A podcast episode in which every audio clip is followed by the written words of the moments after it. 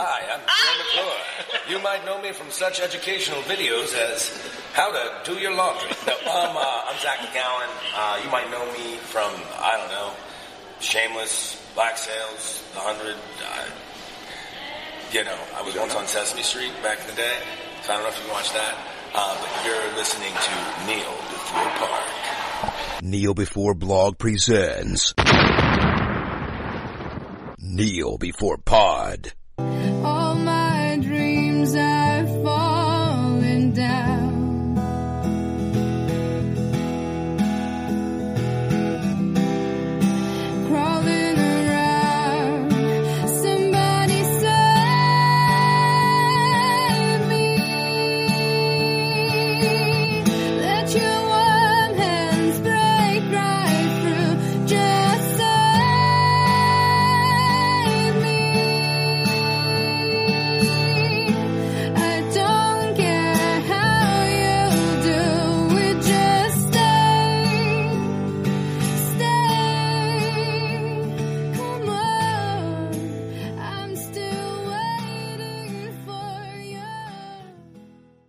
Hello and welcome to a Crisis Meeting edition of Kneel Before Pod. We have seen Crisis on Infinite Earths, or at least some of it, all that's available, and we are here to talk about it. So, first up, joining me is Chris. Hello. Hello. Don't I don't know what I'm doing here. One minute I was rescuing a pet iguana, and now I'm here. So hello. Well, you've been brought across the multiverse to talk about the destruction of the multiverse. We're not expected to help, don't worry. All right, that's good. Thank We're God for that. Yeah, we're just here to kind of pass comments, so that's okay. Yeah, Yeah, that, that's all I'm we're good for. paragon of tardiness. Yeah. And up next is Andrew. Holy metafictional reference, Craig. What is happening? Well, as I said to Chris there, you've been brought across the multiverse to pass comment on stuff. I hope that's clear for you. If you want to know what a multiverse is, there's a Google machine in the corner. Yeah. Have, you got some sort of plan for this discussion of things, or are you just making it up as you go along? Well, I'll get to that. Uh, I'm actually a bit rusty because I gave up this whole podcasting lark, but a version of me from another universe who looks nothing like me, incidentally, um, came to me and, and advised me that I should get back in the game. So I did. Apparently, I'm needed. so, yeah, but I don't see the resemblance. I don't believe he was me. For one thing, he wasn't wearing glasses. He may not look like you, but did he look like somebody else that you know, though?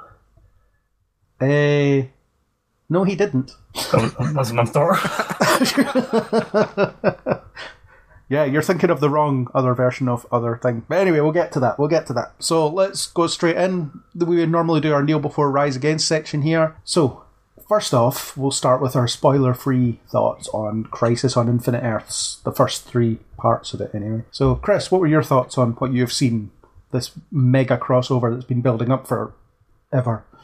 It's been building up for so long. I've been enjoying it, but I think some of it is a bit rushed and a bit quick, and there's no time to breathe in it. But apart from that, I've been really enjoying it. Andrew, what are your thoughts? I've been really, in, really enjoying it as well. And I think prior to it, I kind of got, got to the point um, where I'd built it up so so much in, in my head that anything that actually appeared on screen then couldn't quite live up to what I was expecting. But in spite of that, I think so far it's going pretty, pretty well overall. Yeah, I'd agree. I think it's been really good. I sort of hyped it up in my head so much. You know, the more information that was coming out about it, about who was appearing, what was going to be happening, etc., etc., etc. I was getting more and more excited. Uh, by the time it started to air, I was kind of at the same level of hype I was for Endgame or Infinity War. You know, on that kind of scale. Not for the Rise of Skywalker because I couldn't give a toss at the moment, but we'll, we'll see how that goes ne- like next week. But yeah, I've been really enjoying it. I'm loving the cameos. I do agree. I think there, there's a lot crammed in there, and we'll definitely get to that because um, a, a big fixture of my reviews is how there's not a lot of time to really cover stuff, and there's only so much time you can give to individual little moments. So some of them feel like, yeah, that's resolved now. Let's move on. Let's move on. But considering the the ambition of what they've taken on here, I think they're doing a really good job. So yeah, that's it for spoiler free, I think. Uh, yeah, that's uh, uh, about about the ba- all the basics I've got. Yeah. So uh, we'll just let the spoiler wave wash over us, and hopefully it won't erase us from existence completely, and we'll be able to talk. I'm still here. Are you two still here? I think so. Yes, though I might need to check the mirror to see if I still look the same. Ah, who knows? Chris, you still here after the Yep. wave? I'm still here because we don't have a fourth person to edit over the top of me who's written themselves into this portion of the podcast. Thank right God for with the that. spoilers. Thank God for that. yeah. So we'll start with the plot, I guess. It's a good place to start. Um, the multiverse is ending. It's being blown up systematically, Earth by Earth. Or, well, I hate how they keep referring it to Earth because it's entire universes. But they only ever seem to focus on Earth, but there's like lots of planets in the universe. Quite a lot of them I did- inhabited. I did wonder about that because it's um, yeah we're going to get an alien armada who are going to rescue the people of Earth, and I was like, well that's great, but what about their planets where their armadas have just left? It's like, no, no, as long as we evacuate Earth, that's all I'm worried about. yeah, yeah, let's let's get everyone off Earth. The rest of them they can they can go. It's fine. I mean, that makes sense in the sense that that's the only thing they could realistically accomplish in the time they have. Yeah, Plus, the antimatter wave by that point had pretty much wiped out the rest of their universe, hadn't it? So, And I think like the whole point of that moment was more to emphasise all the alien refugees on Earth, despite how terribly they've, they've been treated by many of the humans, and so they're, they're still perfectly, perfectly will, willing to, to help them in, in a time of crisis. yeah. And message perhaps about, you know, about tolerance, about letting people in, about accepting other cultures, accepting what they can bring to you. Because, you know, one day you might need a spaceship to take you off the planet and you don't have one. Yeah, and also because ham-fisted messages about acceptance and tolerance is basically what Supergirl is all about. Yeah, but we still love it. All right. We do, yes. Yeah, so the, the first part is all about that kind of Earth 38 eva- evacuation and trying to hold it off. And I liked it. I think they built the stakes really well. I think um, the episode kept a great pace and they brought all the characters in that they needed to. They've kind of done the mini-series aspect like they did on Earth X, but I've noticed each episode just randomly brings in the cast from that particular show because I'm guessing for contractual reasons. It's like, no, no, we can't have your supporting cast kicking about here. We need ours now. Yeah, that was one thing I did picked up on because uh, was uh, with, with- with the Earth X miniseries when it was basically just all all one big story, and whatever episodes of of this specific show that was actually airing at, at that point well, didn't really didn't really matter. But with each of these ones, the, the first episode definitely felt like a Supergirl episode, and then Yeah. and the next one was heavily focused on, on Batwoman, and then the most recent one, the primary plot and that was was was definitely all, all about the Flash. Yeah. Although even in Earth X, like the Legends didn't turn up till the last episode, and which was the Legends episode and things like that. So there was a little bit of that, but in, in this one, it is definitely more apparent that they're just drawing in the supporting cast of whatever show they happen to be on on that night, which is fine. Um, I don't think it got in the way particularly. You know, it made sense that all of Supergirl's supporting players were there in the first episode because that's where they were. It was also good to see Supergirl's planet get to play a part in one of the crossovers, rather than her just you know being drafted into whatever Earth One was dealing with. Yeah, it has sometimes felt that Earth One is a bit like London in Doctor Who. Like, in in that, like, absolutely anything of any importance that happens always happens there, regardless of the vastness of the universe that exists outside it. Yeah, or you know the United States in any Hollywood movie, Not too. or China in any Hollywood movie now. Chris, what do you think of the way the kind of story flows and how it's handled and all that stuff? I think the same as you guys. They find a little excuse to drop sort of the supporting cast in on that particular episode, which is fine, I guess. It's not overwhelmed with that because you've got so many other characters in there, and they've made it sort of make sense plot wise. They also then excuse why the cast of the previous show are not in this one. Where they'll throw in a, oh yeah, they're checking, they're counting the refugees on the other ships. Yeah. All right, okay, that's where they've gone. Cool. Got it. So yeah, I think that elements went all right. You can understand why they don't have everyone supporting cast all the time because you wouldn't be able to give everyone their time, their moment on screen.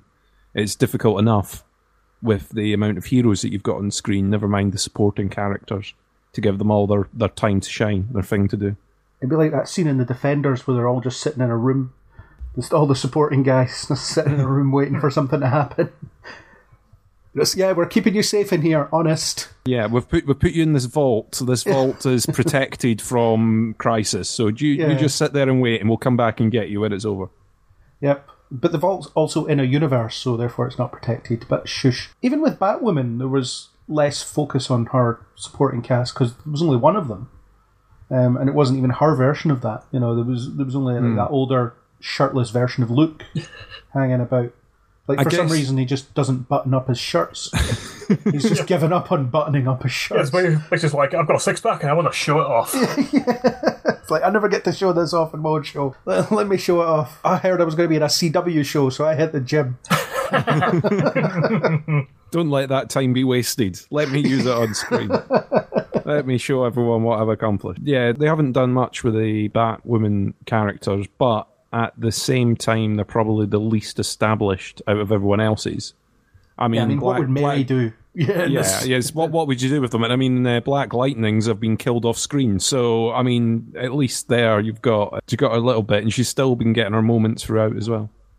Although I didn't know this until today, but Black Lightning's Earth does get destroyed in the most recent episode. Andrew, you've seen it, haven't you? But- Yeah, yeah, I have. uh, Yeah, I, I, I didn't mention it to you at the time because I didn't want to spoil it.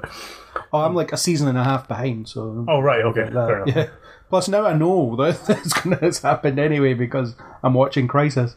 Yeah. Well, what was a bit confusing about that episode was that part of it uh, takes place on Earth 2, which at that point should have already been destroyed. I suppose it depends when that episode is set relative to when that Arrow episode is set, I guess. Hmm. Because they're you know they're flying about through time and space anyway. You know, it's, no one really knows.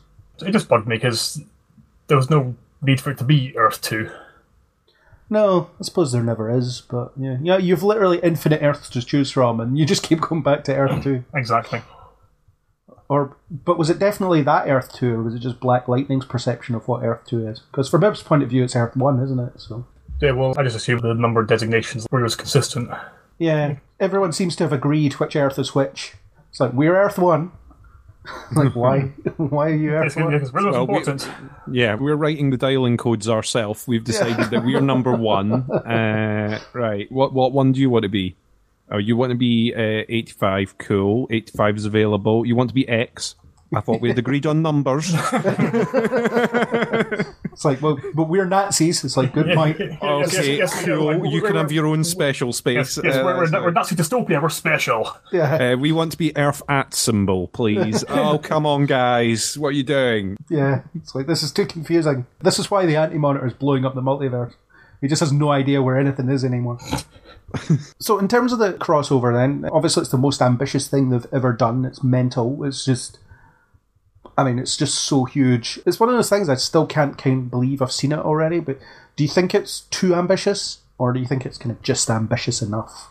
I think it's just the right amount of ambitious regarding how much screen time they have to actually tell the story. There isn't too much so far that seems surplus to, to requirements, and all the extra aspects that they have included does, does serve to widen the scope of it. Because, as we mentioned, so much of importance, like all, always happens on, on Earth One, it's good to have this acknowledgement that there are a multitude of, of other, other other worlds that exist and on, on which equally important things are happening that we just never get to see. Yeah, I mean, technically, Smallville should be Earth One in terms Yeah, of this TV universe. Yeah, seeing as it was first. yeah. Yes, it, it said it's Earth 137, which Yeah. I still can't figure out why, and it's really annoying me. Yeah. Or well, I suppose the '60s Batman would be Earth One, wouldn't it? Yes, or, or like, like the, the 50 Superman. Yeah, assuming he exists, which he may do. I agree with you with the level of ambition. I think it's the right level of ambition because I haven't felt like any of the fan service moments have been gratuitous. I mean, they have been to some extent, but there's also kind of a valid reason for them. So, what's a good way to give you the scope of the stakes involved? Let's show cameos from other Earths that you'll recognise from other media and destroy them. Just Yeah, like that. so- yeah, yeah. So it's like, uh, did you like the, the Tim Burton Batman movie? Too bad that Earth's gone. Done. Were, were you one of the 17 people who watched the Birds of Prey series? Sorry, well, that whole world is no more. Yeah, After, after you re- revisited it for all of 12 seconds. 60s Batman, it's gone. Yeah, it just doesn't exist anymore. Or does it? Will it come back? Who knows? But I really Yes, like. yes, it will. Yeah, well, it definitely will. I did really like that because it was within the first couple of minutes of the first episode starting, heard the Danny Elfman Batman theme mm-hmm. playing, and then, you know, you got a kind of remix of the 60s Batman theme, and I'm guessing the music in the Titans cameo was Titans music. I don't know.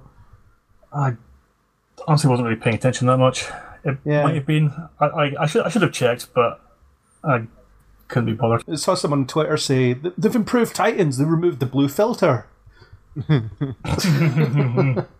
so that was yeah, that was something. But yeah, I think that was a good way of doing it. And then Lex Luthor going on a Superman murder spree in the second episode is another good excuse for you to jump to different Earths and see different things. So you know you get to visit the Smallville Earth for a couple of minutes. And have an Easter egg moment of the Death of Superman comic, but not actually have to go through the hassle of dealing with the story. Yeah, but we know that this Clark's fought Doomsday because Lois says. So when did that happen? I mean, at no point in Supergirl have they ever mentioned an indestructible creature rampaging through Metropolis. Yeah, and you would think it's the kind of thing that people would notice and remember. yeah, and like never get over. But never mind. Maybe he didn't fight Doomsday on Earth in this version. Who knows? No cameo from Krypton though. That's a shame. Although it's not Sadly. over yet. Let's remember that. Yeah, you think they would have fitted that one in, but The last thing I read about it was that there, there was a plan to, though Cameron Cuffe's uh, schedule couldn't make it work. Yeah, but didn't they say that about Titans and then it happened? Yeah, okay.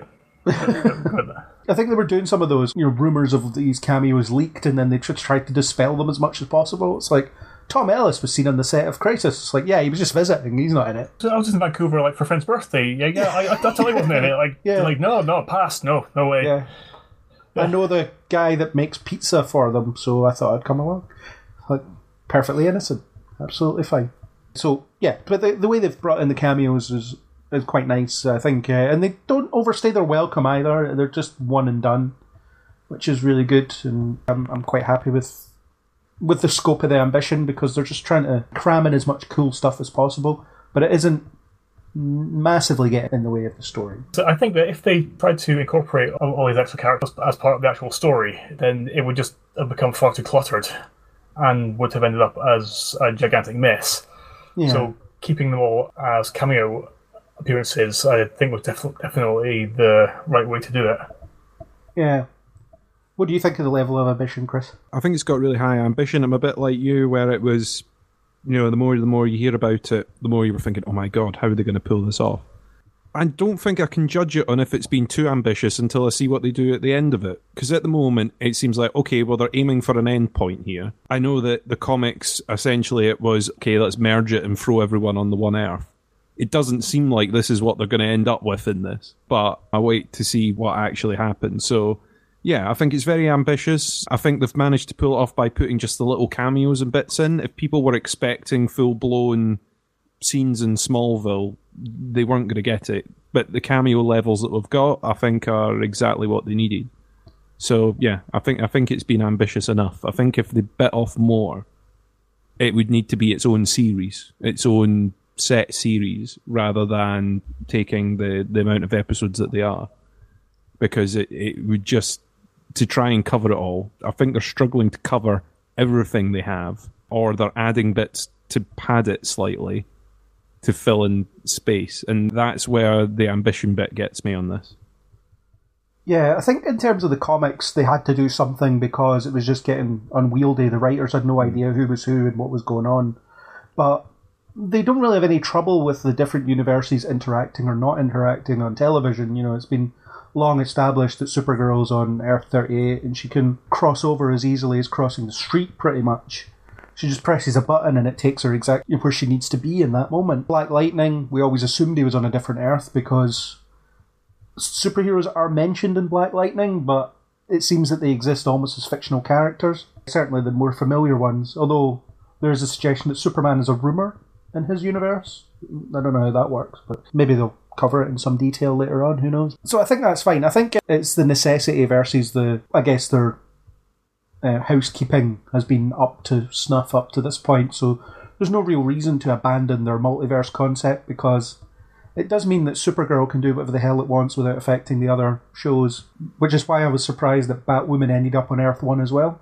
I thought it was going to be on Earth 38, so there was less potential impact, but apparently not. And also, um, an issue that, that was with the with the comics was having so many multiple versions of the same character who were kicking about everywhere, which is one of the things that was making it the most complicated.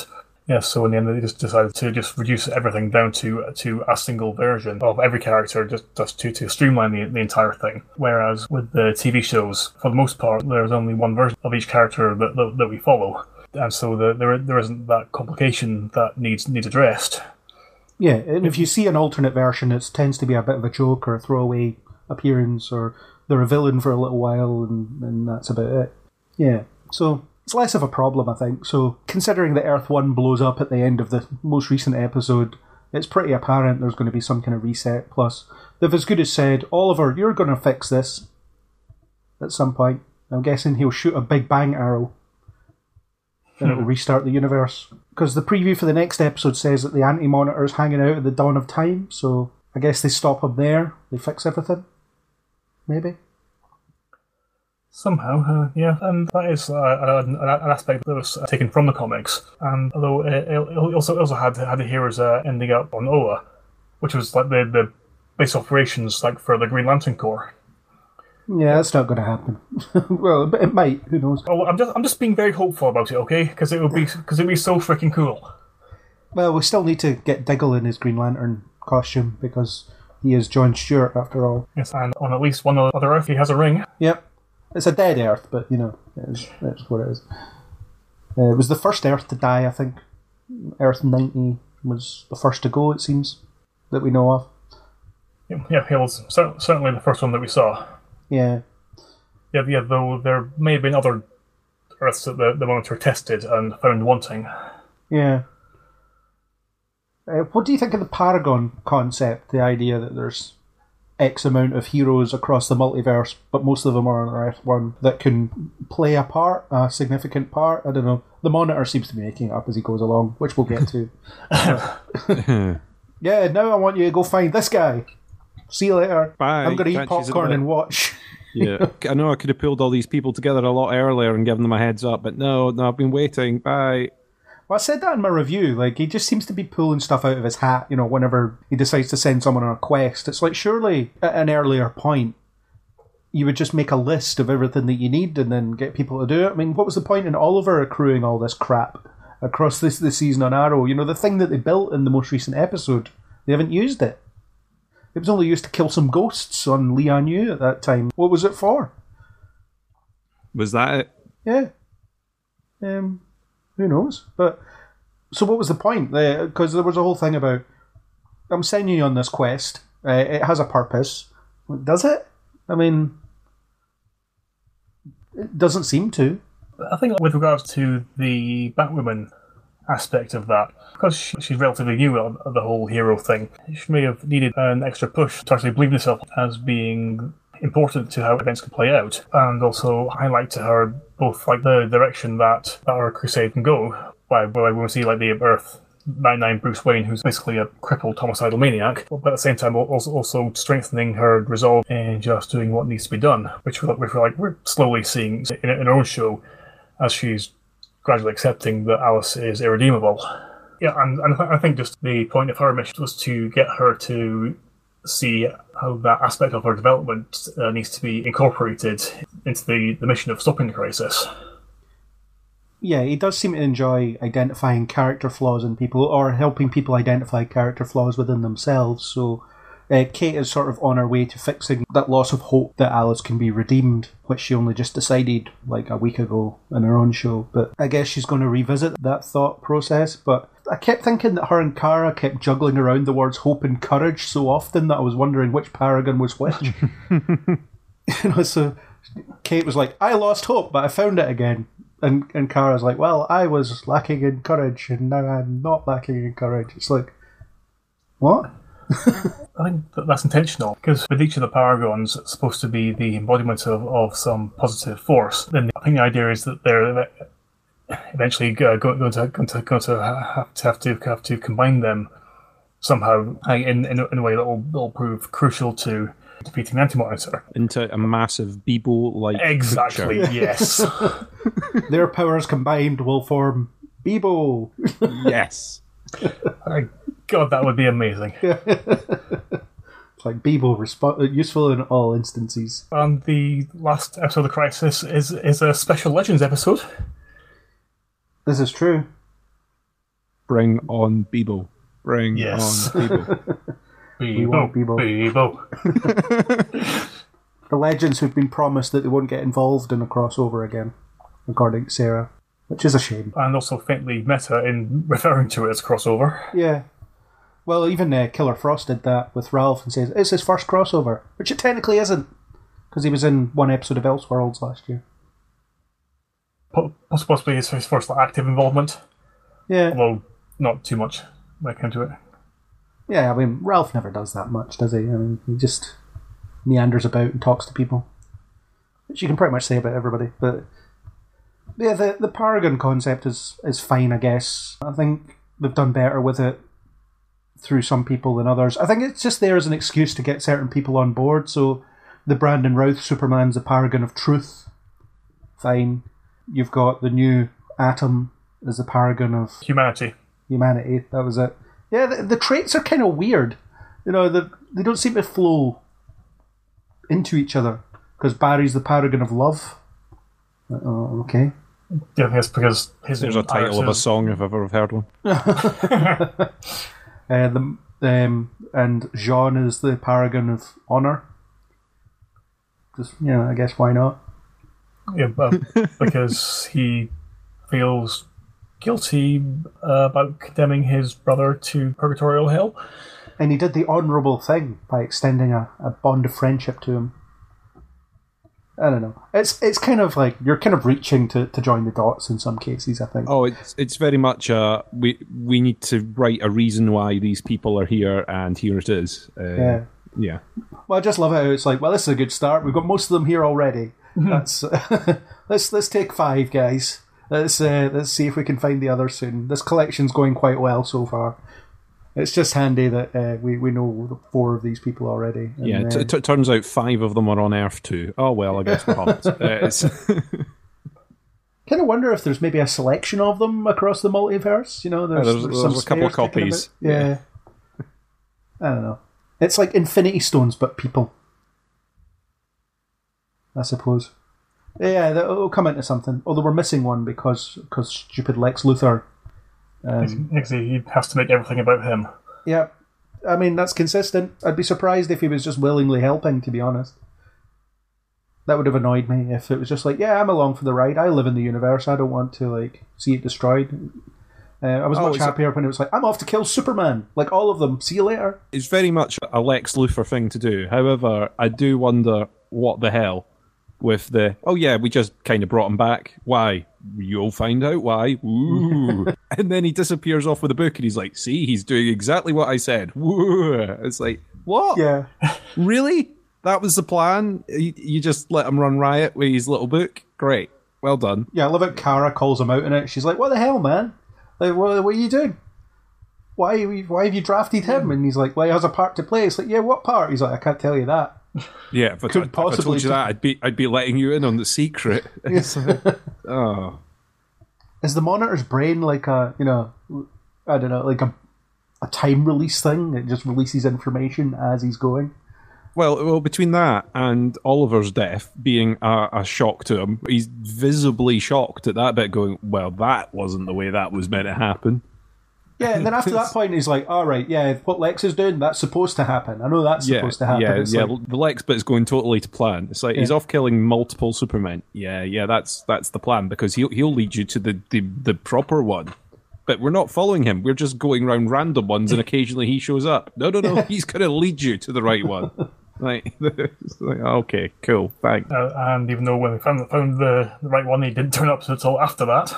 Yeah, I, I mean, I do quite like the um, the idea of the monitor being this cosmic being that doesn't value individual lives because he's kind of so far beyond that. Like he understands that there's a cosmic balance that has to play out, and he has a part to play in making sure that happens. And you know, the death of a few Supermen isn't really enough for him to worry about. I, th- I think that's that kind of amorality is fine, but it's the hints that he does still have some humanity within him, like when he seems upset that Oliver's dead, and um, when he opens up to Lois about the losses he's experienced and things like that. So, like, it's it's one thing or the other, surely, or surely he goes through a character arc where he does learn to value life. You know, I mean, which is it? Is he, you know, does he care or doesn't he? That is one of the problems I've been having with him. Just uh, seems seems to be so little consistency with how he's characterized. From what I understand, uh, one of the remaining episodes of, of Crisis will partially delve into his backstory and presumably sh- uh, show how,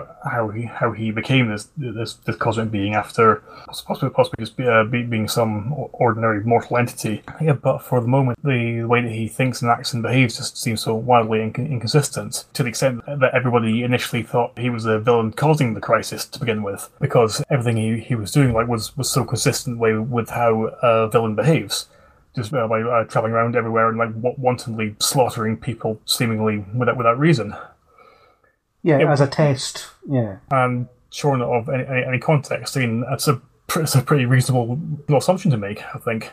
At the, same, at the same time, his unwillingness to actually explain anything to anyone is just frustrating. yeah. Like I said, should have started with a list. Okay, so I need all this crap that you need to get Oliver for some reason. Um, Vibe, gonna need you. Uh, gonna need some paragons. We should probably get on that pretty soon before the crisis starts, because you know you can't um, beat getting a head start on these things. Just get them all in one place, and yeah, before you know it, you've got a ship full of everything that you need, and then you, you just deal with it. But then I guess you wouldn't have an event at that point. It'd be the one episode of, oh, there's the anti monitor. Use the thing. He's Yeah. dead. Roll credits. Right, paragons, off you go. oh, by the way, you're all paragons. I didn't tell you that at the beginning, but you're all paragons. Cool. Right, off you pop. Uh, Yeah. right. I declare you paragons. Be be gone. And in case any of you die, I've installed like a Lazarus jacuzzi in the lounge. So just everybody pick a buddy, and if your buddy dies, throw them in. Yeah, also, if your Earth is important, there'll be a big thing that will erupt in the middle of a major city to protect you all. I know it will only happen on one Earth and not the main important Earth, which we are all supposed to be defending, but I've, I've made this big thing under the ground. Just don't be worried if it pops out the ground and kills a ton of people. Okay, cool. Bye. Yeah, but shadow demons will turn up, and they're totally threatening for some reason. Yeah, also, they will only attack it at its base, they will not go for the roof. Okay, cool. Bye. Well, they were on the roof at one point, Well, they, they were, but only when it was dramatically convenient. and they can be taken out by arrows, so it's probably okay. It's just there's a lot of them, so it's fine. Oliver's out of arrows. Now we have a problem. I know he could throw stones at them. That might work. Seems to be, yeah. He could bring more arrows. Oliver, there's probably going to be a lot of those. You might want an extra quiver handy. Slingshot. yeah. Just FYI. Yeah. Spud gun. I mean, it, it, it isn't really consistent about how much pressure is needed to take out a shadowy thing. So you know, spud Yeah. gun. Well, I mean, a batarang's good enough, so you know. Batarang, yeah, batarang Yeah. works. Yo-yo, yo-yo in the face. That would do yeah, it. that would work. Yeah.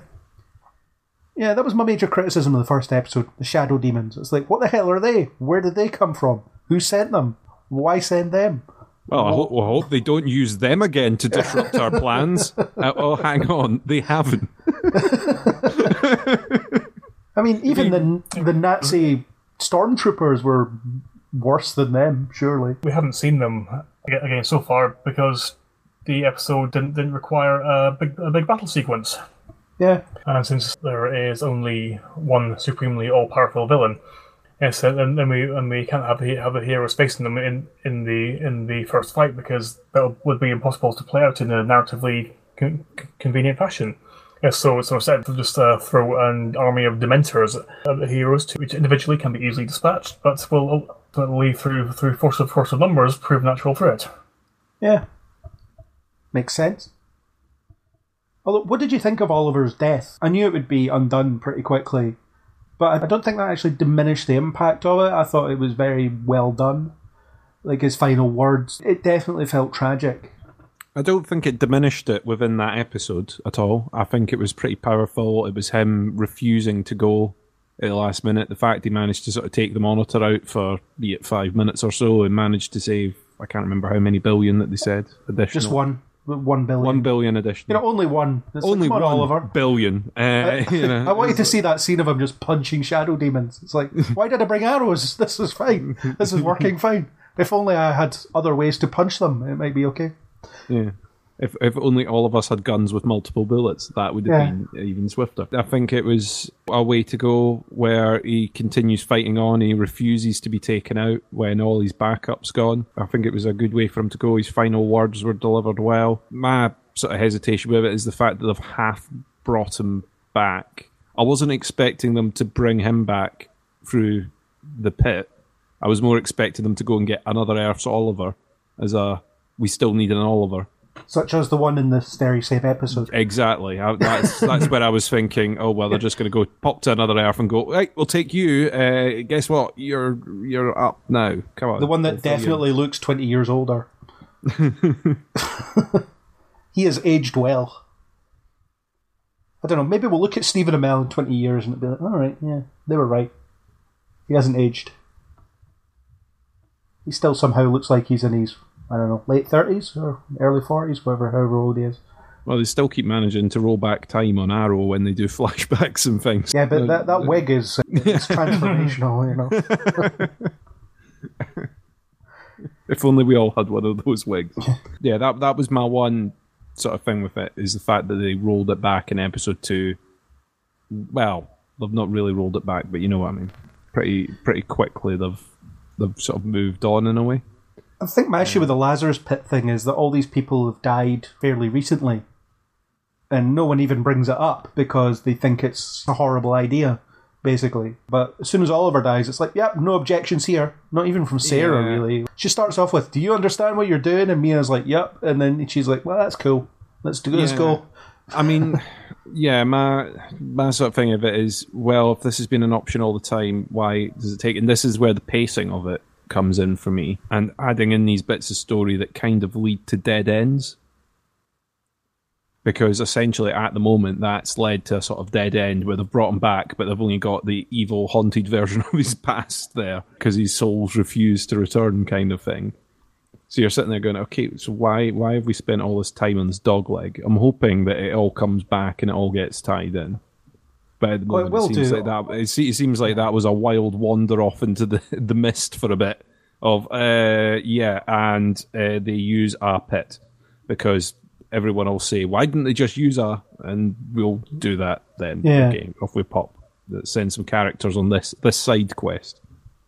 Although Andrew, correct me if I'm wrong, right? He's he's become a Spectre or or the current Spectre. The Spectre. Yeah, but I don't know. Maybe in the Arrowverse, they're like an organization of specters. You know, like the the Reapers and, in Supernatural. You know, there's so much work to do that we need multiples of these guys. Fine. So they kind of, or he kind of shows up as and when needed. Really, he's not like a stick around and do stuff sort of person. So this Yeah. is a way that you can keep bringing Oliver back if you need to. That's certainly where I think it's going to go. Something will happen to Corrigan, which will require White to, to, to, pass on the mantle of the Spectre to, to, to Oliver, and he will ascend to become to become this cosmic being, which would mean that Arrow like TV series can still end, and Oliver like will effectively uh, st- still be written out of any standard continuity. But they, but they still have, have the potential to, to have him appear in, in future should should they wish to. Because the Spectre is effectively like a being of vengeance, whose purpose is to right the wrongs when people are unjustly killed. It actually has a particularly magnificent uh, designation that, um, of the uh, uh, being, being described as the avenging wrath of the murdered dead Oh wow! which I just love. And I think with, with the kind of the final decade or so of Oliver's life, kind of the kind of person he ultimately ended up as, then I think the uh, uh, perfect perfect person like to have to have as a Spectre's host. Yeah, so all crossovers will now start with Barry, there's been a murder. I need your help. And Oliver shows up and he hangs around and then he disappears at the end of it. And yeah, they all know he's out there, so they don't have to mourn him. That they, they know that he's got some kind of higher purpose, I guess. Something like that, yeah. Yeah, let's say I'll rewatch the pilot of Arrow and try and imagine it heading that way. Yeah. Yeah, it's kind of insane when you think about it, just how much it's kind of grown and changed and all the craziness that's kind of been thrown in over there. But yeah, uh, Lazarus Pits, I don't know, I always feel like they're kind of lazy and they try and put the consequences. It's like, no, no, you just need John Constantine to help you get the soul back and you're fine. You don't need to really worry about it. Or in Thea's case, you eat a flower and you're okay. That was all she did. Yeah, see, that seems like an easier option. It does, yeah. I mean, it's a lot less hassle. I did like the fact that oh oh they're going to have to sort of fight him and pin him down and do whatever. No, John gives him a hug. There we go, sorted. he's like he's back. But again, if this was an episode of Arrow, that would be the whole episode. Oh yeah, that, I mean this is this is kind of my point about some of these things is like it almost needs to be an entire series to try and fit in consequences and the pressure because everything seems way too convenient. That means that when they drag it out, once crisis is over and it goes back to being, oh, what do we need to do? Oh, we need to get this guy. Well, there's no way we'll be able to do that within this episode. We're going to string this out for three episodes. We'll all be sitting there going, nah, we know you can do that quicker. We know you can do that in 10 minutes. It'll be one that- cutscene. Do you think the next logical progression of these crossovers is right? We're going to do one like main series crossover episode every month, and then you can watch all the tie-in episodes every week, and then so what you'll have is like everybody comes back to the you know to the Wave Rider. It's like where's Oliver? It's like ah he's not coming, and it's like if you want to know why, watch last week's Arrow.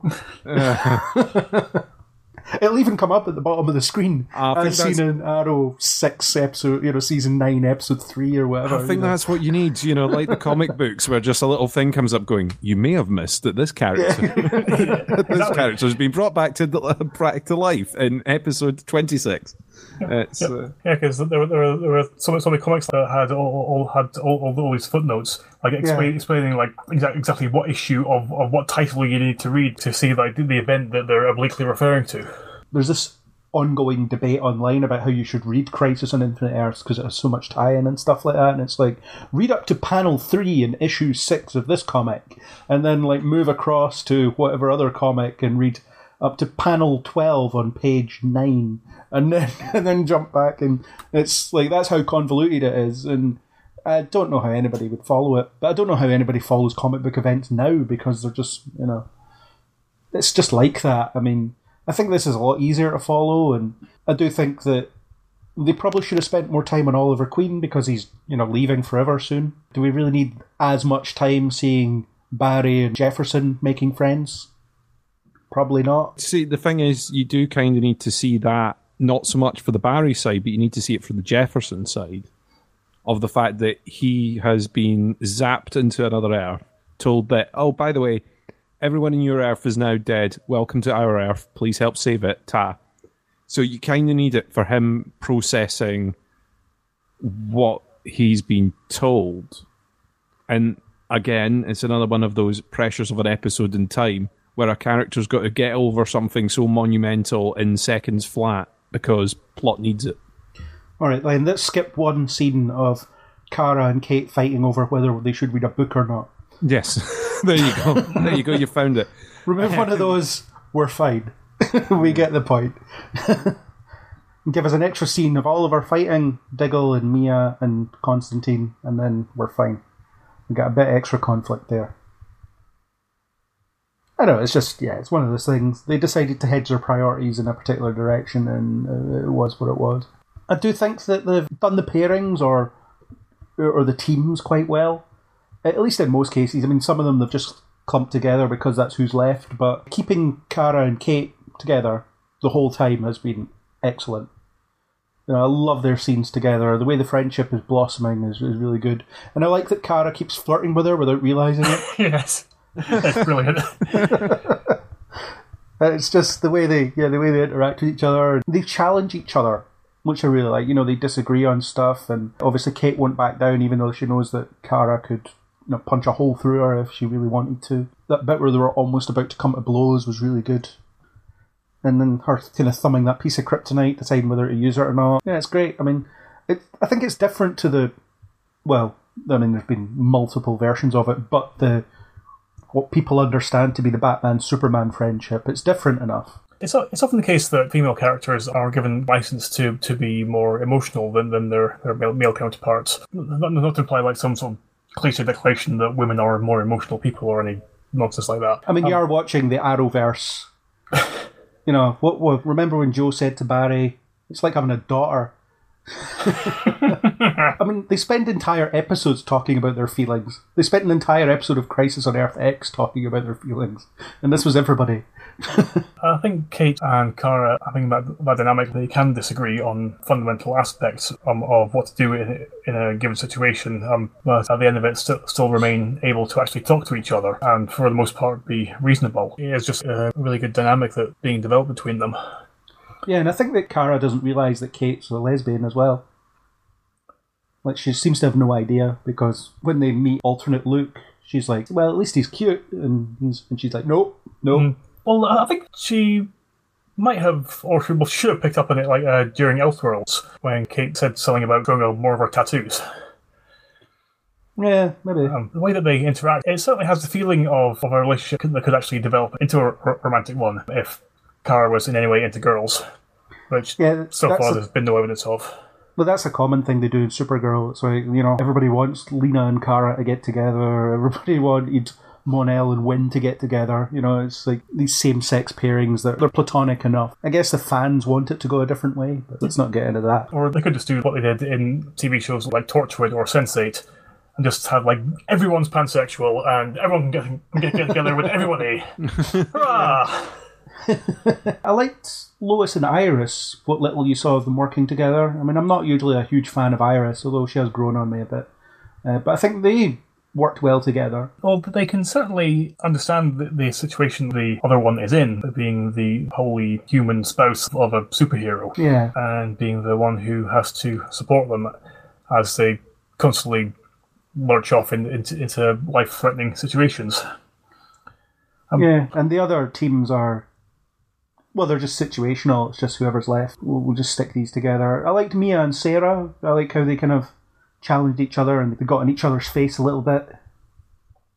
That was quite good. Yeah, though I don't think there should have been some kind of from Sara telling Mia exactly what to expect in using a Lazarus pit, because if anyone could explain the horror of being resurrected without a soul, it would be her. Yeah, yeah I, th- I think there should have been more of that for sure. Again, it's the time constraint thing, isn't it? It's like the conversation and the debate that should take an entire episode needs to be done in a scene.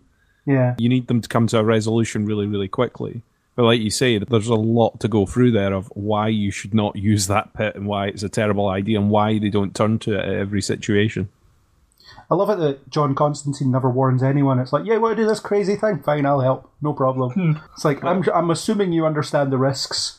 It's fine. No disclaimers, no warranties, no guarantees. Here we Yeah, go. I think it's just, it's just because, like, for him, like regularly using magic and then dealing with the disastrous consequences afterwards is basically his entire life, yeah, and so he he just assumes that anybody coming to him for help would understand that, Yeah, even, when it's made clear that they don't. yeah. I mean, he doesn't care. Why should he care? Doesn't matter. He's hunted unicorns at Woodstock and stuff, and it doesn't. Yeah, nothing fazes him anymore. Uh, so we have a bunch of, of cameos, some that are bigger than others. The most significant one is definitely Brandon Routh reprising his role as not only the Superman Returns Superman, not only playing a variant on the Kingdom Come Superman, but he's also the Christopher Reeve Superman, which uh, was a nice little nod, you know, when they, they mentioned the events of Superman 3. Well, I was a bit surprised at that because I vaguely recall Superman Returns intending to skip over for Superman 3 and 4. Yeah, but it, they, they never say that in the film. I mean, they never even reference the events of Superman 1 and 2 in the film, other than like Lois's newspaper article and, and little bits and pieces like that. Yeah. So, so, yeah, it's fine. I think it's good to acknowledge Christopher Reeve's body of work. Maybe we'll get a line about Nuclear Man before the crossover's over. Just, it's like, oh yeah, I fought this like weird evil clone of myself after I got rid of all the nukes on my Earth. Um, yeah, that was a mistake. It's ridiculous. Yeah, let's not think about that. Was anyone a bit sad about how his life had turned out? Oh yeah, uh, yeah. I think that's the intention. But I think I was most surprised that he hadn't let that defeat him, because the Kingdom Come Superman, he does let that loss defeat him, doesn't he? He just gives up and flies off and Yeah. abandons his life. Yeah, all, all, all, all, that, all that stuff, like, like the whole Daily Planet being massacred by a gas attack from the Joker, I mean, uh, that, that takes place uh, like 10 years before the comic starts. And in that time, he's basically in this self imposed exile in the Fortress of Solitude, just uh, living in a holographic uh, recreation of Kent, Kansas farm. And he would have stayed there as well if Wonder Woman hadn't come and basically dragged him back to the world again. Yeah, and I guess the difference here is maybe it's, he still had his son. Maybe that's the difference. That's what kind of got him to keep going. But he's also not lost that Clark Kent awkward charm. He's not lost the virtue that Superman is known for. And I, don't think I'm overstating it, but I would actually put Brandon Routh up there with like Chris Evans, Captain America, as someone can deliver a speech that in lesser hands would just be cheesy nonsense and do it in such a way that you really believe that he is living every word that he says. I think the couple of speeches he has, he just nails them completely. especially when you put him in the same set, same scene as Ray goofing about in the back corner Yeah. trying to get something to work, which I just thought was great. Well, Andrew, your prediction was bang on. It's like everyone's going to notice how handsome this Clark Kent is. They're just going to ignore like Ray Palmer, who is as handsome and as ripped and as Yeah. everything else. Like uh, random on the shot of Kara, saying like, like, Mike, wow, Ray, you're looking jacked. Yeah, it's like hey, it's your cousin, kind of. Yeah, This like faintly shocked face like, okay, let's just not go there. yeah. I, th- I think genetically you can't back that up that she's his cousin. Because this multiverse thing, it's just if that version of Clark Kent was conceived at a different time to the Earth 38 version of Clark Kent, then they'll, they'll be different people, basically. Because that's how genetics work. Yeah, makes sense. Which is why Nora can never be born, surely, because she has to be conceived at a specific point in time. Which now, she now won't be. Yeah, I, I think I think that that's just going to be quietly overlooked. Yeah. But I thought Brandon Routh's Superman was the best thing about the three episodes. I, I just loved every second of them. It's certainly uh, quite a difficult balance to strike when you're uh, delivering dialogue and speeches, which might sound like re- really uplifting and inspiring when, when they're written down, but actually hearing them come, come out come out of someone's mouth can and, and like as, as, as you said, it's like completely utterly cheesy and un- unbelievable and verging on self parody. But I agree that the way that he does deliver them, he absolutely nails it, and and in doing so, truly embody like what Superman is supposed to stand for.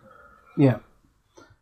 And can you believe that there's people over at the film division who are like, oh, we have no idea what to do with Superman. We don't think we can make him relevant to a modern audience. Meanwhile, on television, it's like, we have three! We have three different takes on Superman, and they all work. So screw you. but by the way, you had one that was kind of working, and you abandoned it, but okay. I still think that Henry Cavill should just turn up in his Witcher wig and just be a version of Superman in one of the episodes. That would be amazing. That'd be hilarious. I mean, it's just, yeah, this one has long white hair. Why not? We've seen stranger things for the course of this stuff, so why not? I'm fine with that. But yeah, he's great. He does that thing Christopher Reeve did so well. As soon as he kind of takes the glasses off, he becomes Superman. You know, the Clark Kent persona just melts away immediately and he becomes Superman. And it's like, I've tangled with Luthor before, and he's like, he's just, you know, full of confidence and whatever. It was easy in this Earth. We just locked him up for being a sex pest. And now they won't show a bug's life anymore. I was hoping that would land better than it did.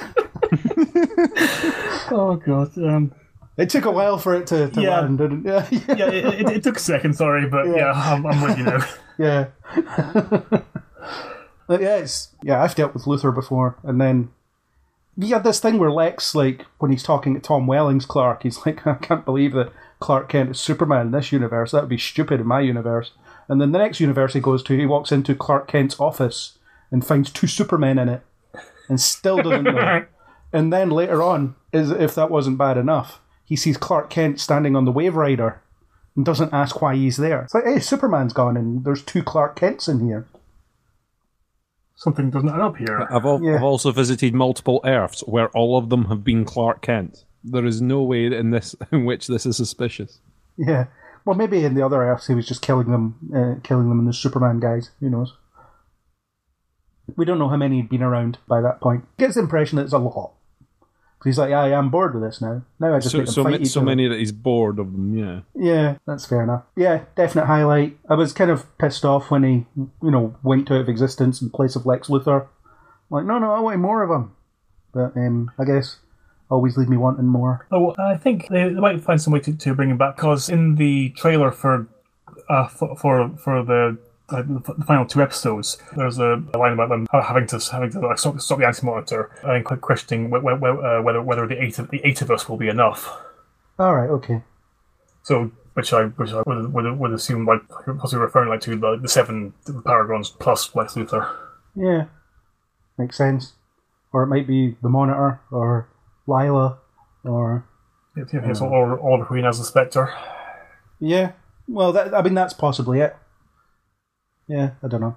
We'll find out in about a month's time. What did we think of the return of Tom Welling, where he gets one scene and he doesn't have his powers anymore because he's like, nah, I'm giving up. I've seen some divisive reactions online. Some people have been like, no, no, you've ruined the character, and others are just like, no, no, that makes sense. I like the ending they gave him, and I'm fine with it. I mean, I always saw that version of Clark Kent as being more reluctant than some others. So even by the end of the series, he'd kind of accepted his destiny to be a hero. But I can quite believe that he, in his tenure as Superman, put a system in place whereby the world was protected by like the Justice League and Superboy exists in that universe. So you know, there's other options. He's not alone. I don't think he'll have given it up and not had backups and other people that are filling his space. I do think it's kind of one of those ones where it's like, con- considering how reluctant Tom Welling was to do the final shots as actually being Superman, it didn't really surprise me that if he was enticed back in, it would be, oh, and by the way, he's given up his powers and he's going to just do a speech. Cool. Yeah. it must be the Harrison Ford clause in the contract that he signed. You know, the I'll come back under one condition. You you come up with some way that I just will never get asked to do this ever again. The way that I looked at it was as being a nod to the, the Alan Moore Superman story called Whatever Happened to the, to the Man of Tomorrow, which deals with the same kind of issue where Superman decides to give up his powers and, and live a normal life because he feels that, that, that the world has now reached a point where it, it doesn't need him anymore. Hmm. And so he's free to just be like a normal, powerless human husband Lois and live life that way and be completely, completely contented with it. Yeah, he's just returned to the simple life of farming and raising his daughters, and him and Lois are happy. And I'm yeah, I'm happy with that as an ending for that version of, of Clark Kent. I, I certainly agree. I, I think it was a good uh, ending for the character and, and also a, a good coda to, to Smallville itself as well. Because i in the latter years, the series was as much about Clark and Lois's uh, developing relationship as, as, as it was Clark uh, becoming, becoming ever closer to realizing his destiny to become Superman and to, to show them uh, like 15 years down the line and have them still together and just as happy be, being together. I think that that's about as good an ending as you can ask for. Maybe he was just bored. I mean, he was just he's like, why did I do this? I've defeated all my villains already over the past ten years. They're all gone. I've dealt with Doomsday. Darkseid's not a problem anymore. It's all fixed. I don't need to be Superman because I've done everything. That's true. All the major villains are cleared, aren't they? So It's like uh, all I'm doing is saving cats out of trees. Other people can save cats out of trees. I'm not needed for this. can send Aquaman for that. That's fine. Yeah, I mean, well, Aquaman maybe not so good in a tree. That's the one thing that stumps him. But ah, see what I did stumps, there? stumps. Yeah. Ah, Ah, I'm just that funny ah, I'm two ah, for two. Craig. With my uh, ever pres- prescient Kevin Spacey joke. There was a thing I, I saw on, on Twitter um, was suggesting to, to people who were annoyed with the idea of him giving up his powers, they could just headcanon that the blue watch that he's seen wearing in, in the scene is actually made of blue kryptonite, Yeah, and he was simply bluffing Lex that he'd, he'd given up his powers. or it's not the same Earth that Smallville took place on. Just a similar one. There's ways out of it if you really want to. But you're never going to see Tom Welling in that role again. That one's for sure. Definitely not. Yeah. I think he's yeah, he's done with it. I'm surprised he came back for this, but I'm guessing it was the let's close the book on me ever doing this again. If, since I'm coming back, and that'll be it. Yeah, because people have been asking for the when are we going to get to see that Earth thing for so long. So now Yeah. we've seen it, so people will Yeah. be content and just Yeah, go. stop "Okay, asking. We did it right. We've done it. We've visited it. We've shown it. You wanted it. You got it. Okay, let's move on. we might bring yeah, the yeah, Justin might- Hartley, Oliver Queen in eventually. We'll, we'll see. Who knows? Uh, you might get, I don't know, that that dweeby version of the Flash that couldn't be called the Flash for legal reasons. Yeah. Um, I hate him. you know, or any of the other heroes that appeared in Smallville. You know, the, the their version of Zatanna, which was a good version. You know, or yes. so far the only version actually. Only, only, only live action version, anyway. Yeah, yeah. We got to see Lucifer, which we've already mentioned, which was good. I don't think it's the same Lucifer in the TV show though. Because that Lucifer doesn't talk about other Earths and he doesn't have cards that let people into purgatory in his pocket. And at this point in time, he's pretty much now monogamous with Chloe. So he probably wouldn't be seen answering the door par- par- party regalia with a beautiful, glamorous woman on either arm. Yeah, that's fine. I enjoyed it. I liked Yes, it, it. it, it was fun. It was great. It, it- like it was a great surprise, and especially after, yes, he uh, emphatically stated that he wasn't going to be in it. Yeah. Well, I did have the surprise spoiled for me actually because I was having trouble sleeping and I was just kicking about on YouTube and it's like Lucifer Crisis on Infinite Earths clip. Watch here, and I was like, oh, brilliant, thanks. and this was just on the homepage of YouTube. I'm like, Oh, for God's Uh, sake! it was like I don't know. It must have been two minutes after it was actually on because of the time it was airing. Because you know, I saw the Crisis on Infinite Earths hashtag, and I was like, I'm not, I'm not clicking on that. That- that people are live tweeting this. I'm not. Yeah. Like, yeah. So that's that. And I love how, how much he, he, he was flirting uh, with, with Mia and Diggle. It was Yeah. just, just great fun. That's what I've got here. Oh, daddy issues. Yeah, I love Tom Ellis as Lucifer. One more season yeah, uh, of that. sadly. Yeah, but yeah, it was a great addition. Um, well done for for getting that in. Whoever managed to do that. Kevin Conroy is a live action Bruce Wayne. Like or dislike? Like, yes, de- definitely. It was strange, but also satisfying to see Bruce Wayne and hear him speaking in the voice of the Batman of your childhood. Yeah, it was great. Did you like him, Chris? Yeah, yeah, yeah. It goes without saying. I, I thought it was really good, different. I liked it. He was quoting Ben Affleck at one point. I noticed that, yeah. The fact that Kate recognises him suggests that her version of Bruce looks like that, so it's possible he could come back as her version of Bruce. Because she still has that to resolve with him at some point. I suspect that was why they included her her saying that was was to, to, to give that possibility. Even though they killed this Bruce Wayne, they can still bring back Kevin Conroy to, to have him play another version of the character. Yeah, I, I don't know because the, the impression I got was that he was a lot older than her Bruce. Though maybe I'm picking that up wrong. I think he certainly will be older person, but at the same time, I think he would still still look enough like her Bruce that, they she'd be able to see the resemblance uh, despite the age difference. but Kevin Conroy can just borrow Stephen Amell's wig and he'll be fine. That- he'll look 20 years younger, it'll be easy. That works. Yeah. I think we'll see that later in Batwoman, maybe in season two or maybe later this season, who knows. But um, Kevin Conroy has said he'd be up for returning, so that's an easy way to do it. I don't think we'll ever see him in like a costume, but I suppose they can just replace him with with CGI whenever he goes into it, or you know, he can wear a suit and just stand about because that happens quite a lot. Yeah. But I liked him. I liked the old and bitter and twisted, and the reveal of the trophy case was really well done as well. You know, the Joker card, the Riddler cane, a bit of mm. ice, a plant, Clark's glasses, which are Yeah, I a like constant that. in the multiverse. He's always wearing those specific glasses. And it was very sinister how it sort of just crept round it all. You're like, oh, Yeah, there's a trophy cabinet. It's like, Yeah, yes, like, like okay, yes, I recognise what all these things refer to. That's creepy as hell. it's like Kate, you totally killed him. It's like no, no, the electricity killed him. I just knocked him into it. Loophole. Plus, it's another Earth. It doesn't count. Can kill anybody on another Earth. It doesn't it doesn't actually matter. It's fine. It's one of the great things about, about alternate universes. Any deaths that happen in it them don't matter in the long run. Yep, fine. The most significant return was the the nineties Flash, where you actually got a, a, I guess, some form of closure on him, and I really liked that sacrificial moment. I think that was done really well. Um, although I did have to laugh when the two Barrys were having a conversation in Flash time when Barry, well, younger Barry, took several minutes to check the perimeter earlier on. Yeah, I, I, did, I, did, I did notice that. I'd, I'd written in my notes just flash time in capital letters. Yeah. The return of flash time. It's Yeah. back again, baby. like, yeah, bring it We on. only use it for a quick chat.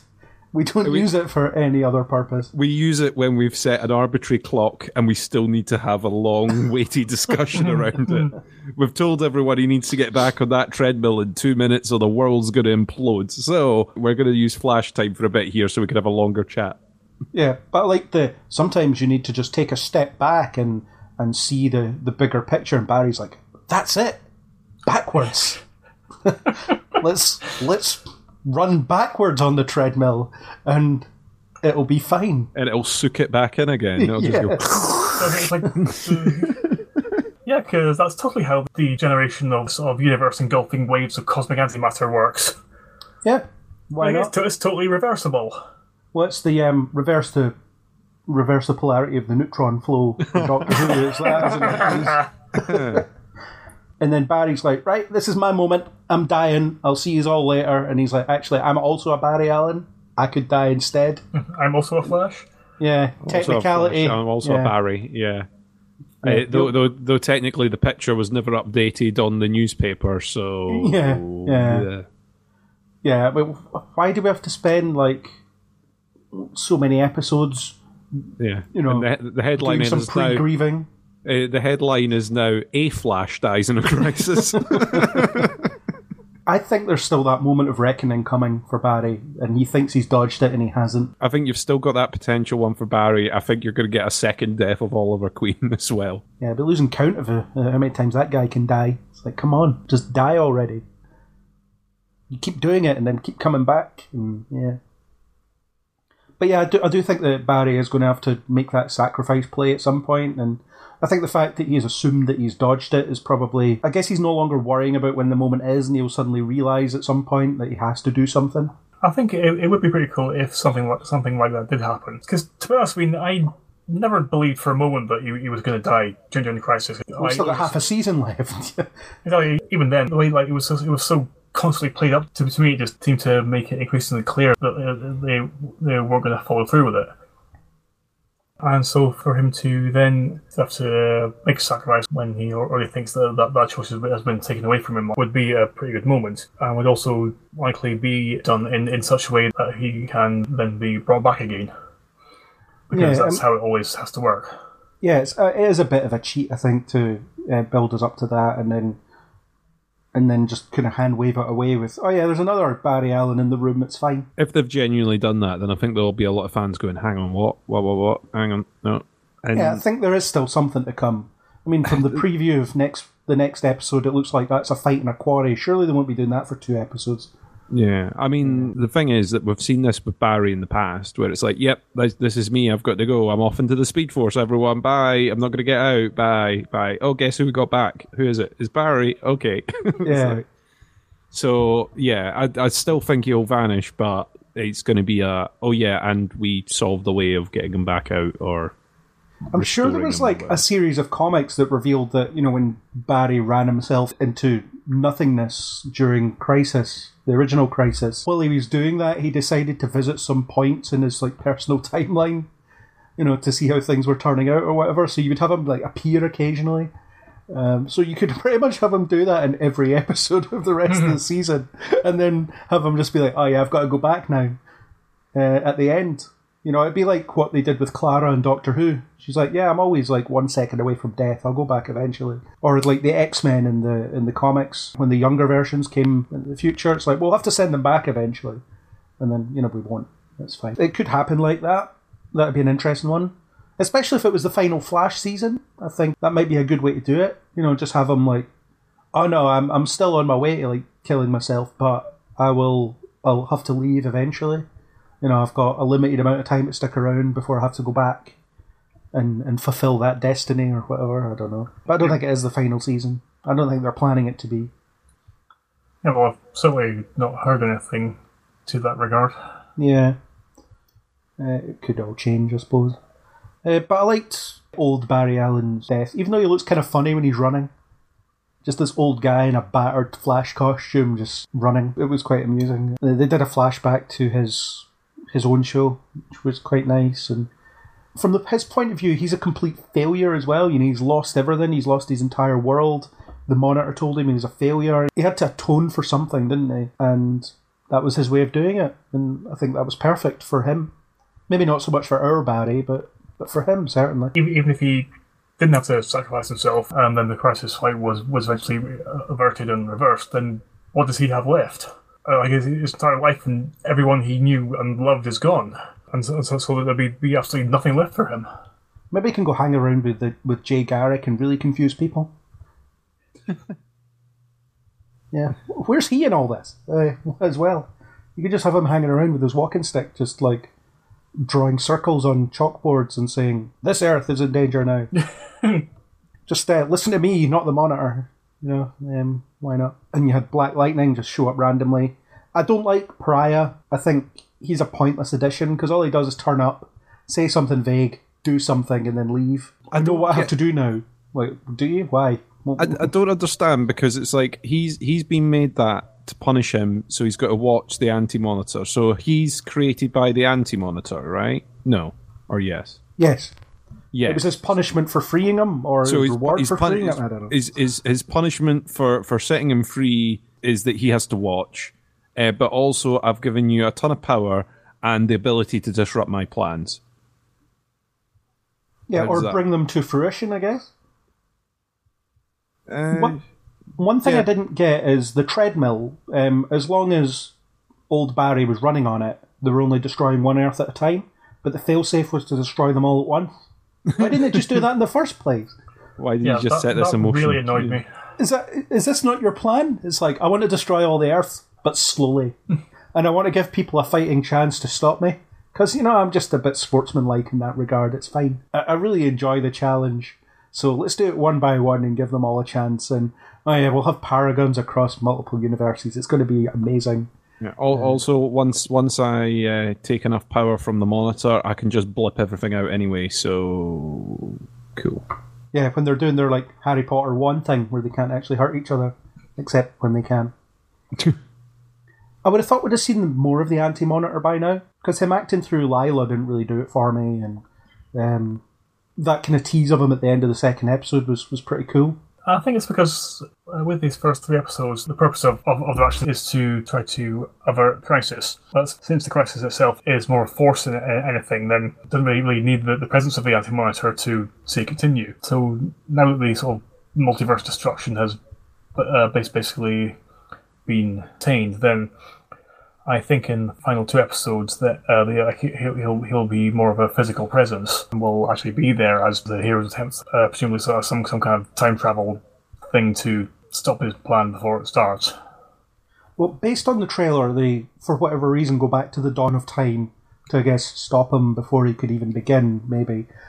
My feeling is that the anti monitor is going to be dealt with by the end of the next episode, and then the final episode will be something else. I don't know what, some kind of extended epilogue, some kind of other problem, some kind of multiverse restoration plan that, that It might be the restoration. I think you're probably close on there. Yeah, I do get the feeling that the anti monitor is not that big a deal in terms of this crossover because they've not really spent any time on him. We've not had the, the Thanos type episode where you get to see him cutting about and doing stuff, and you know, gathering his resources and and explaining his motivations and things. Although maybe that will be the next episode as well, and you know, this fight in the quarry that we're going to see will just be the last two minutes. Also, a piece of concept art that, that I saw right, of, of, the, of the of the anti-monitor. The impression was he was physically gargantuan because they had had him drawn beside the person for a scale, like Yeah. who was basically like the, the height of his foot. All right, okay. So we're going to have some awkward perspective in the next one. I can, can we assume so? Yeah. I, I, I'm kind of with you, Craig, where I think there'll be an epilogue thing of trying to get everything back in order. It's probably going to be used as an excuse to rewrite certain plot points, characters, and development that, that writers are wanting kind of sponge. The thing is, I have no issue with bringing the multiverse back. That's not really what I have a problem with. I think there has to be kind of tangible consequences for everybody involved. Otherwise, the whole thing's just been a massive waste of time. If it's suddenly, well done, you've saved the multiverse, I'm going to send you all back to your own universe without the memory of this event at all. I don't think they would do that. I really don't think the writers are that stupid. But wouldn't that be something? I mean, the the thing is, it's it's very similar to that that other well known universe where Yeah. it's okay. Well, everyone's back now, so it's fine. And you're like, well, whoa, whoa, whoa, whoa, whoa, hang on. Every everyone remembers disappearing, and re- you know, there's a massive like, what the hell just happened there? It might be the case where our seven paragons are the only ones that remember what happens. I don't know that. That is a possibility, maybe. Yeah. I, Well, I do well, kind of feel the same as you that there should be some form of consequence other than one character being sort of soft written out. Because we might even be looking at the point of, well, he'll just drop in from time to time. Then you'll kind of feel a bit cheated out of it. But Yeah. at the same time, I feel that the way that they've left it just now, you know, well, that isn't the way it's going to be. And unless they do some serious work and they've been working very hard on the other episodes of these programs, then they can't smash them all into one Earth. No. No, that wouldn't work. there- yeah, because I mean, a lot of stories just haven't happened. It's either that or they've written them purposefully that they're going to drop. you know, Yeah. which is you know, I mean, if Suddenly, done that, Leviathan's on Earth 1 for some reason. Although Yeah, they probably are anyway. They just haven't been discovered, I guess. Yeah, it's the kind of thing where it's like, oh yeah, well this this was here all the time, or or or it's rewritten to the point where we know, or we know that certain characters know that this isn't the way it's meant to be, but that's how it is. You can do that maybe in comics a bit easier than you can with television because there's a lot invested even in side characters in TV that you maybe don't have in comics. Well, we also Um, know we're getting a spin off show from Arrow, and we're getting a Superman and Lois show as well. So I guess there'll be some work done on a, a decision they make to live on Earth again. Because otherwise, it's just a sitcom that's set on Argo, you know, with Clark Kent and Lois Lane as parents. Which, to be they'll- fair, I would watch, but would I just be wishing he was Superman every week? Probably. I think there'll be a bit of a trade off. It'll be like, oh yeah, we've managed to write most stuff back, but oh, we didn't write back Argo. Oh, sorry. There's a consequence. From the TV audience point of view, minor consequence because it's like having this convenient uh, Sorry, city Clark, you're still the last son of Krypton. Yeah. Yeah, sorry. Yep, yous are back to being the last ones. Uh, it's like there you go. It's uh, back in natural order. Oh, and by the way, we've brought back Lex. There you go. That's that's that nice and sorted. Oh, Flash. Yep, we've given Cisco back his powers. There you go. That's that Yeah. sorted. it's, uh, yeah. I want to see like a five minute scene of Cisco just keep it, like taking the cure and then the monitor popping in and giving his powers back over and over again until until one of them gives up. It's like leave me alone. No, would like, be- I, don't, I don't want these powers. Tough. yeah, I'm just gonna keep coming back. I'm ageless, Cisco. We can keep. I can do this for your entire life. But I'm all for once this is over, the monitor kicking back and joining the legends. uh, I think that's where he deserves to end up, considering his plan so far. It's like we have popcorn. It's like, well, I do like popcorn, as evidenced by my only appearance in Legends. Yeah. Uh, yeah, why not? Could could happen. I do think there has to be some kind of calibration after the fact, you know, and maybe the each of the shows will handle that in their own way. But you know, can Jefferson Pierce just go back to stopping drug dealers after this?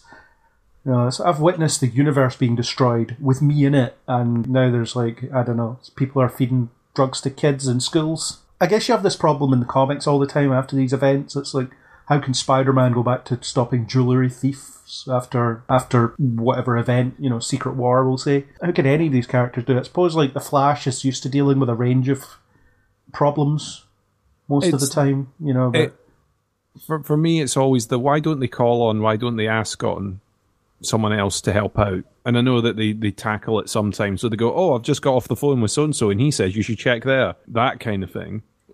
But yeah, it's always the why don't they just call on X Y Z for help? You, know, but you drive yourself mad for. thinking about that, you know. Yeah, I mean, it, Yeah. it breaks. This is the thing: is once once you start doing joined up universes, it all falls apart. I mean, I did kind of find it funny that it was only in this episode that the Flash team worked out that Earth Two was gone and they had lost Harry and Jesse.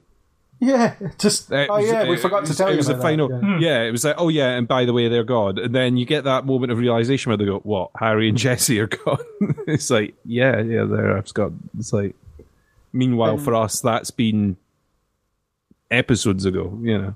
Yeah, and, and Oliver and Barry have their only conversation about Crisis in the first episode that they've ever had, despite the fact they probably should have compared notes a few months ago. It's little things like that. I mean, when I guess it's difficult because you want to have a season that's about whatever you want it to be about, and you don't want to be beholden to this thing that's coming up.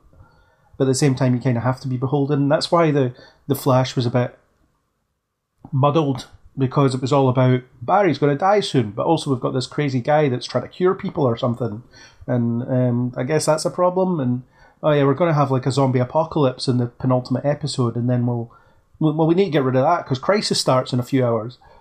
You know, what would have happened if they'd like taken a bit longer to deal with the zombie apocalypse? Who knows? We'll, we'll never find out because they dealt with it, I suppose. Yeah, it's all fixed. Zombies fixed. Yeah. He's been he's been given to Argus, so there's there's no way he'll get out again. Yeah. And um, no, no, he's in them. He's in Star Labs. I know. I And- thought I thought at the end of the episode they said anyway. I- We're talking about another show, but yeah, Yeah. Uh, I think at the end of the episode they said he had been handed over. Um, it was that Mac cell, so I think that's still in Star Labs. All right, okay. I thought they had handed him over. Fair enough. Yeah, who knows? We'll I find stand. out. I stand corrected. He'll be back, yeah, but uh, I think Supergirl was not so heavily dealing with Crisis because, yeah, it only got brought up in the, the last episode. And the Monitor was like, Ha! I wanted you to reconcile with your brother all along. It's like, well done, J'onn. Now you're worthy of joining this crossover. Congratulations. It only took you seven weeks to figure it out. No problem. Yeah, so it's it's all up in the air. I think it was a good enough cliffhanger, and it was interesting enough. And you know, they're they're at their lowest point, which is where you need to be at the end of a middle chapter. This is where the, the heroes should be at their lowest point. and I really liked um, Grant Gustin's delivery of the line "We're all that's left" once he realised that they were literally the only living beings in the universe at that point. I mean, imagine the, the existential craziness of that. Well, I think it's a, a kind of thing that would, would be difficult to, to get to get your head around to begin with. Yeah, It, yeah, ju- just because just like the scale of something like that is so huge, yeah, and it's, it's not something that your brain would be immediately be able to accept. Yeah, definitely. But I think it's been a successful crossover. I think they've lived up to the, the hype that they generated by themselves. I think that was the important thing that they didn't f- leave us feeling let down. I mean, we haven't seen the end of it yet. We could watch the last two episodes in January and be like, "What in the name of the monitor was that? Why did they make those choices? Why has everybody lost their memories of, of Crisis? Why is it? If they leave it as this thing that you may as well not have watched, then that's going to be you know, rubbish. I think they must have learned their lesson after Flashpoint by now. Yeah, they're planning to do yeah, well, it bigger. there, there, there's there's only so many times that you could keep on making making the same mistakes. Yeah. Yep. And this is proof that they could have done Flashpoint properly as well. Oh, it's That's so true. annoying. Yes. Yeah. Flashpoint could have been that year's event instead of the stupid alien stuff they did, which I quite liked. Was that that year? Yeah, it was. I think it was. Yeah. Yeah, Invasion. Uh, yeah. Yeah. yeah. Yeah, it was. I think. Yeah, um, they could have made Flashpoint that event, but they can't do it again until until season twelve of the Flash, when it's Flashpoint 2.0, where he decides to change the past again.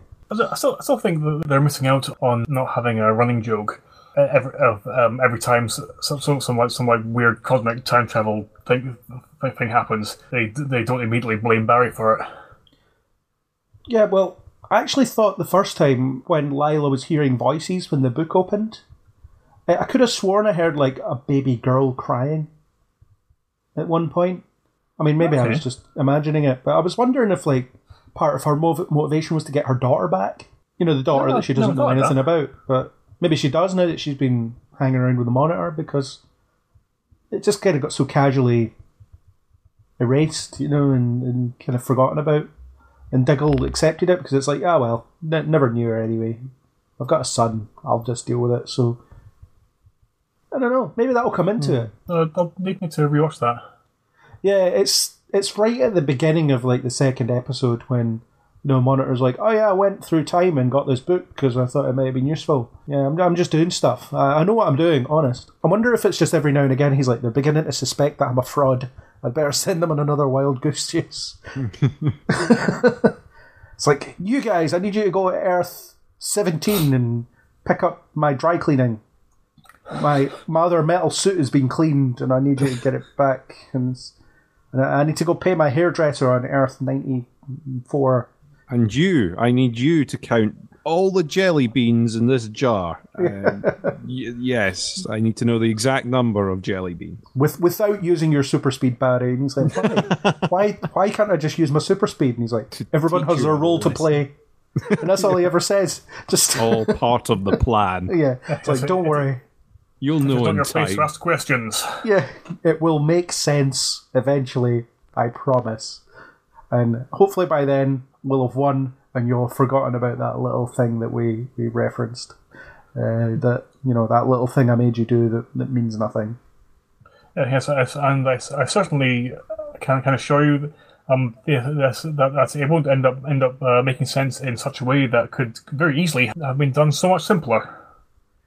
Yeah, I'm sure when all this is over, it's like, well, if they'd just done this, you know, I mean, hindsight's great, and um, they are dealing with, yeah, I mean, we are dealing with these characters who don't always make the smartest of decisions. You know, that much is evident at the beginning of the second episode when Barry's like, so Oliver's dead, right? But I've heard about this thing called the Lazarus Pit. Nothing can go wrong there. Uh, I always find it funny when you know the monitor's kicking about and he's not reacting to the fact that people are just ignoring him and do, going off and doing their own thing. But I've always kind of wondered, wondered about that because in early Legends stuff, you had the, the crew just, you know, they were going off on their own adventures. They were stealing like the drop ship and things like that, or the jump ship, whatever it's called. And um, and Ray um, and Rip Hunter was doing nothing about it. You know, he wouldn't even scold them. It would just, yeah, whatever. They, they can't be controlled. Well, I did like um, Leonard Snart as the uh, the computer. Yeah, yeah, yeah, yeah. That, that was a great choice to have him there. He was like a dinner announcer. You know, it's like Mr. Diggle has arrived, and um, Mick is a artist in every universe, I guess. Uh, I thought it was great because uh, if, if I in any there's a universe where Mick uh, ended up by himself, then ha- and have, having Snart around like, like would be the only one who would actually keep him keep him sane. Yeah. So he just changes Gideon's voice, I guess, and it's fine. I'm sure Gideon has different voice modes, or He does have that extra layer of, of sarcasm, though. yeah. I mean, of course, yeah. There's there's one thing I meant to say when we were talking about Tom Welling that I've just remembered. They really missed a trick there because obviously they got rid of the whatever I don't know. They didn't give them a team name, but that that team of three people that were trying to recruit him or trying to ask him if he was he was Superman or whatever. Um, because in the previous episode, you had this situation where our Clark was punishing himself for giving up the life of a superhero. He thought that this kind of this happened to him because he tried to live a normal life, and then suddenly he sees this version of himself who doesn't look anything like him, who has managed to do that successfully. And I'm surprised that there was no mention of that. You know, the the fact it's like, see, you can do it.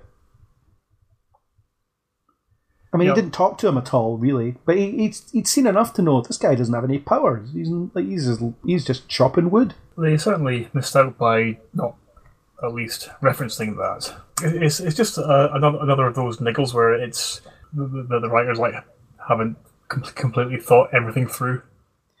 Or maybe it'll be something he brings up at the end. You know, where he'll be standing in one of the Waverider's many contemplation rooms, and Lois will wander in and be like, "Hey, what you thinking about?" And he's like, "I'm thinking about uh, that version of Clark that we saw who was chopping wood with no powers." And it's like, no, he showed me that I can be have a normal life. So let's move back to Earth. It's like, but I'm keeping my powers. I'm not giving those up. I mean, that won't be a very entertaining TV show. Otherwise, Yeah, sounds about right. yeah. Just a Hey, thought. Clark, have you taken the trash out? No. Roll credits. It's like Clark, it's your turn to cook dinner tonight. Yeah, okay. Yeah. It's like he's pass a Kryptonian with no powers. She's a former reporter, also with no powers. Their baby does have powers.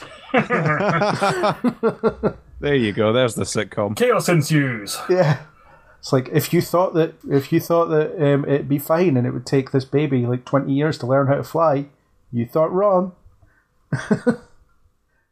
it's like those um, those Spider-Man comics where they you know they do have a child and like these pretty much Elseworld Spider-Man comics, and it's like we need to get the baby off the ceiling somehow.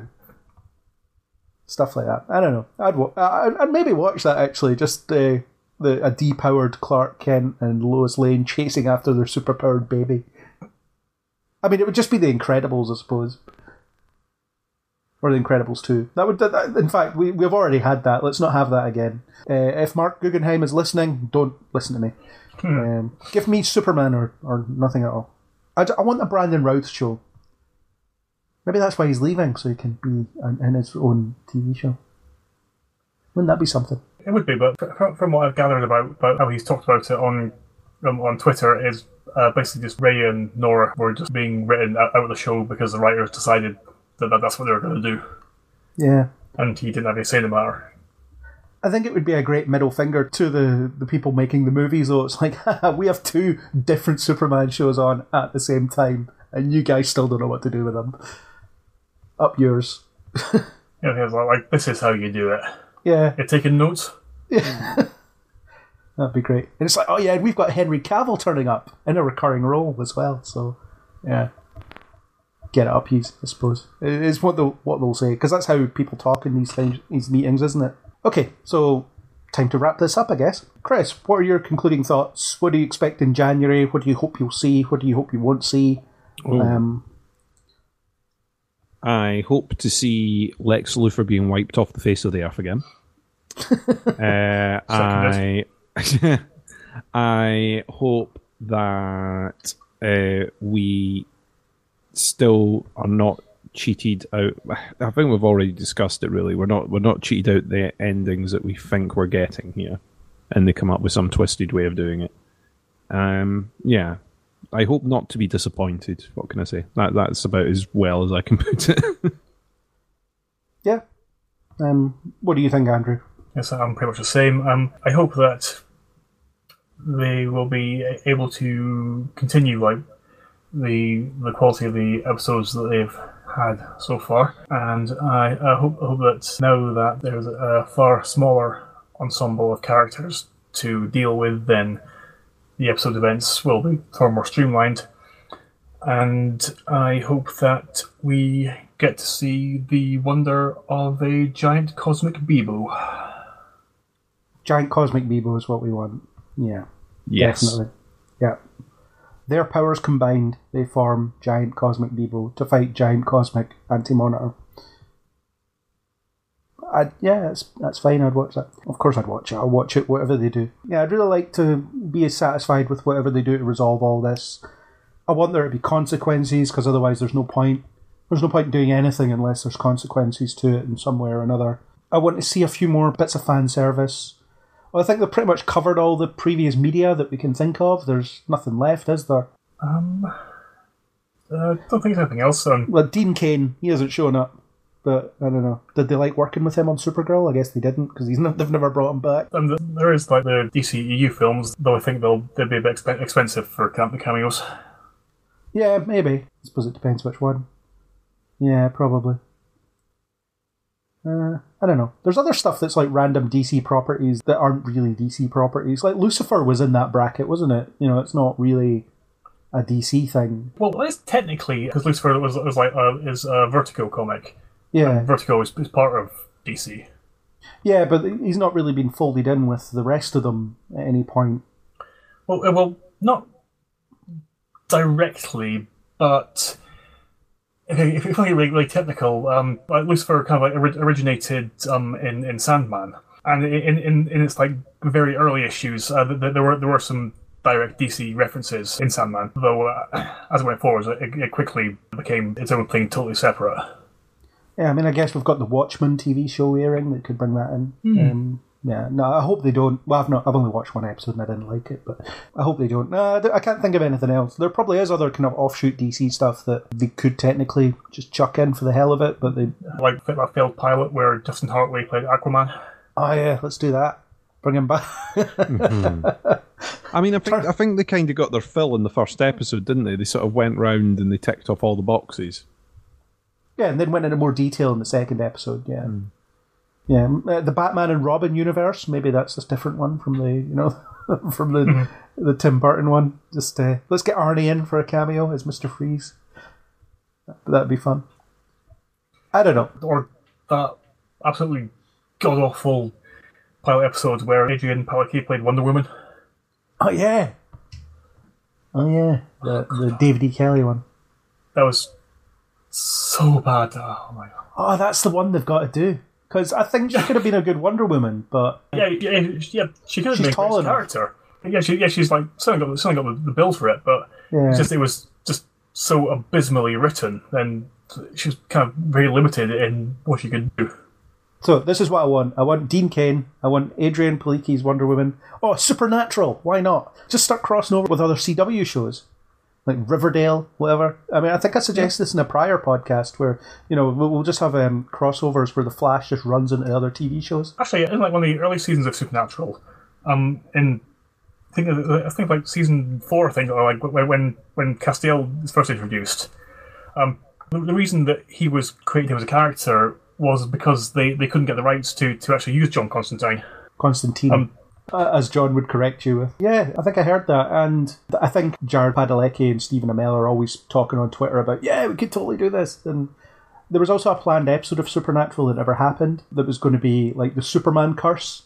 It was actually a curse that was on any actor that plays Superman. I think they were going to try and protect Tom Welling from being killed by a demon or something like that. Yes. That'd have been cool. That'd be brilliant. Yeah, it's like you look like that guy that was on my show. Yeah, that's what we'll do. We'll get Supernatural in because yeah, John Constantine's got to know those guys. He's hopping around Earths. Uh, DC could do a limited print of a Supernatural comic. Let's do that. Yeah, that's it. S- Supernatural crossover or we riot. That's what it is. Yeah. So on that note, I think we should just sit here outside of the universe and, and wait for someone to do something because I don't know what I'm doing. I can't be bothered. I'm I'm not jumping through any hoops by the monitor. Uh, I've got plenty of crisps. I'll be okay for a little while. And I'm busy counting these jelly beans. Yeah. And uh, why are you doing it? Because everyone has their part to play. It's like we're the you know in that Simpsons episode where Homer has to guard the bee to keep out of the way of the inspectors. It's like that's like that's us. That we are the DC universe equivalent of that. So, Chris, thanks for being here after beating up some guy for some reason. okay. I've forgotten why you were doing it. I don't know. Andrew, thanks for being here, even though you were just really surprised by whatever it was you were looking at. Yeah, well, I, I never know what's going on. Yeah, me me neither. It's a, it's a good look. And we will be back to discuss Crisis again in January. See how it all wraps up in its double episode finale on January 14th. I think it airs. Sounds we'll about be, right. we'll be here, same bat time, same bat channel. So that was our discussion of the 2019 portion of Crisis on Infinite Earths. Thanks to YouTuber Kosh Kamaroshka for her cover of Remy Zero's Save Me, and YouTuber 331 E-Rock for his cover of the John Williams Superman theme. If you enjoyed this, then don't forget to subscribe. We're on iTunes, Spotify, YouTube, or any major podcasting app you can think of. iTunes users, we'd love a star rating and comment. We hope you'll join us on the next Kneel Before Pod.